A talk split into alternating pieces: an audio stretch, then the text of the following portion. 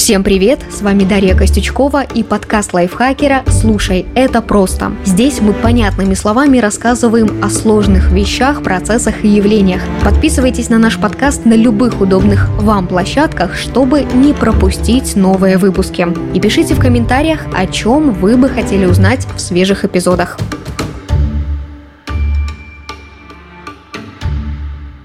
Климат, к которому мы с вами привыкли, меняется. Например, к концу века из-за жары людям в некоторых странах станет опасно просто даже выходить на улицу.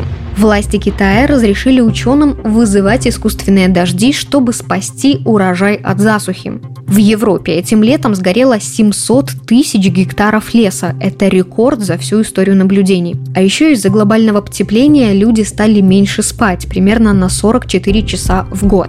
Кроме того, природные катастрофы способны усугублять заболевания человека. То есть из-за климатического кризиса растет риск эпидемий, вызванных вирусами, бактериями, животными, грибами и простейшими. И, наконец, концентрация вечных химикатов в дождевой воде превышена почти во всем мире. А попав в организм, эти химикаты повышают риск развития рака, пороков развития у новорожденных, заболеваний печени и щитовидки и проблем с гормонами. Все это не выдумки, а научные факты. Наша природа меняется не в лучшую для человека сторону. Это значит, что людям рано или поздно придется подстраиваться под эти перемены, а может быть даже выживать. Некоторые уже сейчас начали готовиться к возможным катастрофам или катаклизмам. Как они это делают, расскажу в этом выпуске. Что такое сурвивализм и зачем его сторонники готовятся жить без цивилизации? Август 2022 года. Бразилия. На пляже в Рио-де-Жанейро 51-летний Нельсон Неди занимался скалолазанием. И все у него было под контролем до тех пор, пока огромная волна не сбила его с ног и не унесла в море. Течение в тот день было сильным, и доплыть до берега у мужчины не вышло. Вода унесла его на безлюдный остров – Пальмас. Как он сам вспоминает, там не было ничего, негде было даже спрятаться. Хотя, немного осмотревшись, укрытие Нельсон все же нашел. Крышу над головой ему обеспечила пещера. В ней мужчина переночевал, а на завтра пошел исследовать остров. Поиск чего-то пригодного для еды или спасения был непростым. Шло время. И удача все же улыбнулась Нельсону. Он наткнулся на импровизированную палатку, брошенную местными рыбаками, а еще на земле лежали два лимона. Целых два лимона. Бедолага съел их прямо с кожурой. Нельсон внимательно осмотрел шалаш. На глаза попалось одеяло. И тут же в голове промелькнула идея спасения. Он вышел к воде и стал размахивать им, как флагом. Вообще, остров, на котором мужчина застрял, был не очень-то далеко от материка, поэтому надежда, что его заметят, не покидала Нельсона. Хотя всему есть предел, и отчаявшись привлечь к себе внимание, мужчина решил плыть. Все же он просчитался. Расстояние до материка было приличным. Добраться вплавь не вышло. На полпути наш герой окончательно выбился из сил. Мысленно простившись с жизнью, Нельсон расслабился и отдался власти волн. А они вынесли его обратно, на остров. «Что ж, ладно», – подумал мужчина. Меня так просто не сломить. Он вернулся в заброшенный рыбацкий шалаш, обыскал его еще раз и нашел там кусок пенопласта и фанеру, смастерил из них что-то вроде плота и поплыл снова. И снова неудача. Течение оказалось сильнее Нельсона. Шли дни. От безысходности, голода и жажды Нельсон стал пить морскую воду и грызть древесный уголь. Обезьяны перекусывали им, мужчина решил тоже попробовать.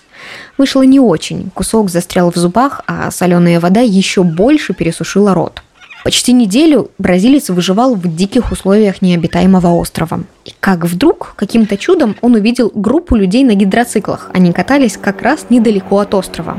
Нельсон вскочил и стал изо всех сил размахивать футболкой. К счастью, люди заметили его и вызвали спасателей. Те прибыли на вертолете и забрали мужчину. Благо, серьезных травм у него не было, и после осмотра медики в тот же день отпустили Нельсона домой.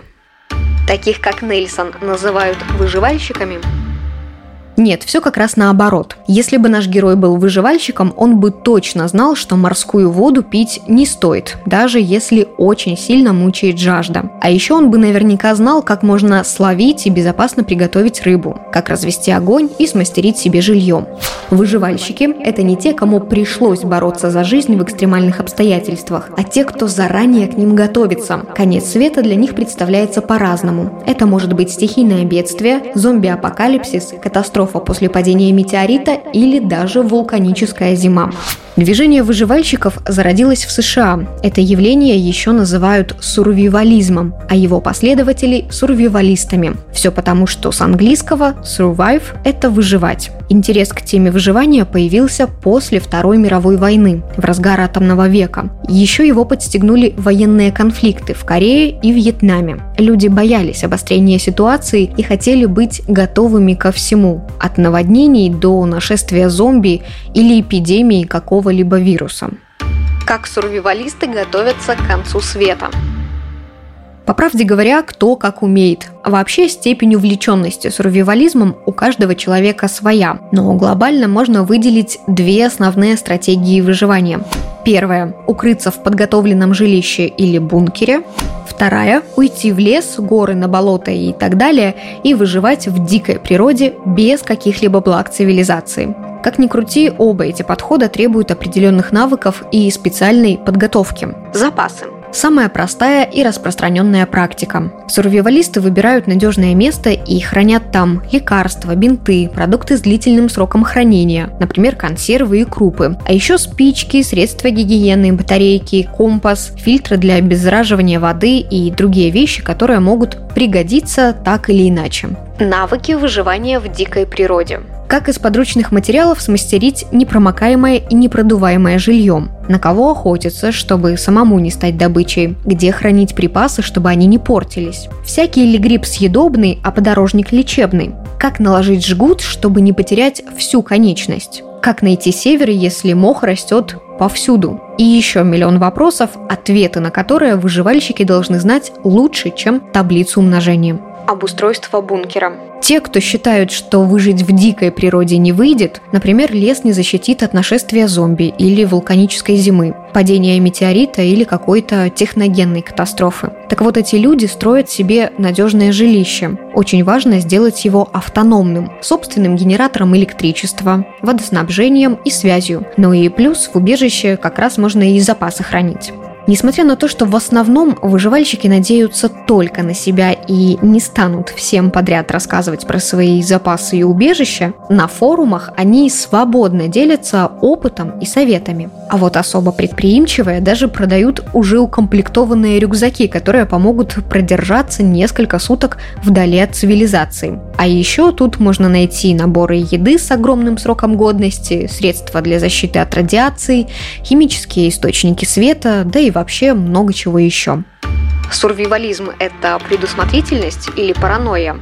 Отношение к сурвивалистам в обществе действительно неоднозначное. Может показаться, что подготовка к концу света веет каким-то психиатрическим диагнозом. В то же время именно запасливые люди оказались лучше других подготовлены к пандемии коронавируса. У них были и антисептики, и респираторы, и маски, и прочие драгоценные в то время предметы. С другой стороны, Постоянное беспокойство о припасах и ожидание страшной глобальной мировой катастрофы может негативно сказаться на эмоциональном фоне, вызвать, например, тревожность, хронический стресс и даже ментальное расстройство. В общем, если сурвивализм не стал целью и смыслом жизни, он вполне может быть хобби. Тревожный чемоданчик нужен ведь не только при апокалипсисе. От пожара в доме тоже никто не застрахован. Или от капризов природы, в зависимости от региона проживания. А умение оказать первую помощь при укусе осы, глубоком порезе или вывихе лодыжки вообще сложно переоценить.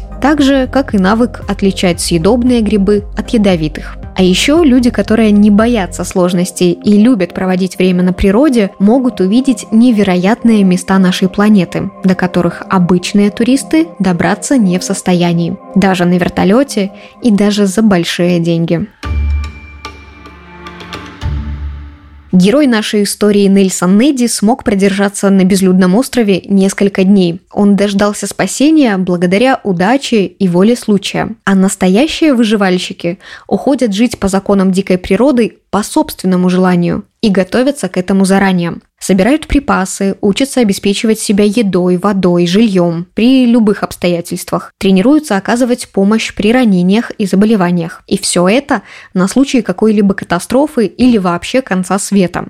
Сурвивализм – это культура выживания. Сурвивалисты, или, проще говоря, выживальщики, всегда готовы спасать свою жизнь в диком лесу, горах, на болоте или где-либо еще. Для этого есть две основные стратегии. Первое. Заранее подготовить тайное укрытие, убежище, бункер, оборудовать его электрогенератором, наладить водоснабжение и связь, запасти там долго хранящуюся еду и предметы первой необходимости, а также компасы, фильтры, батарейки, топливо и прочее.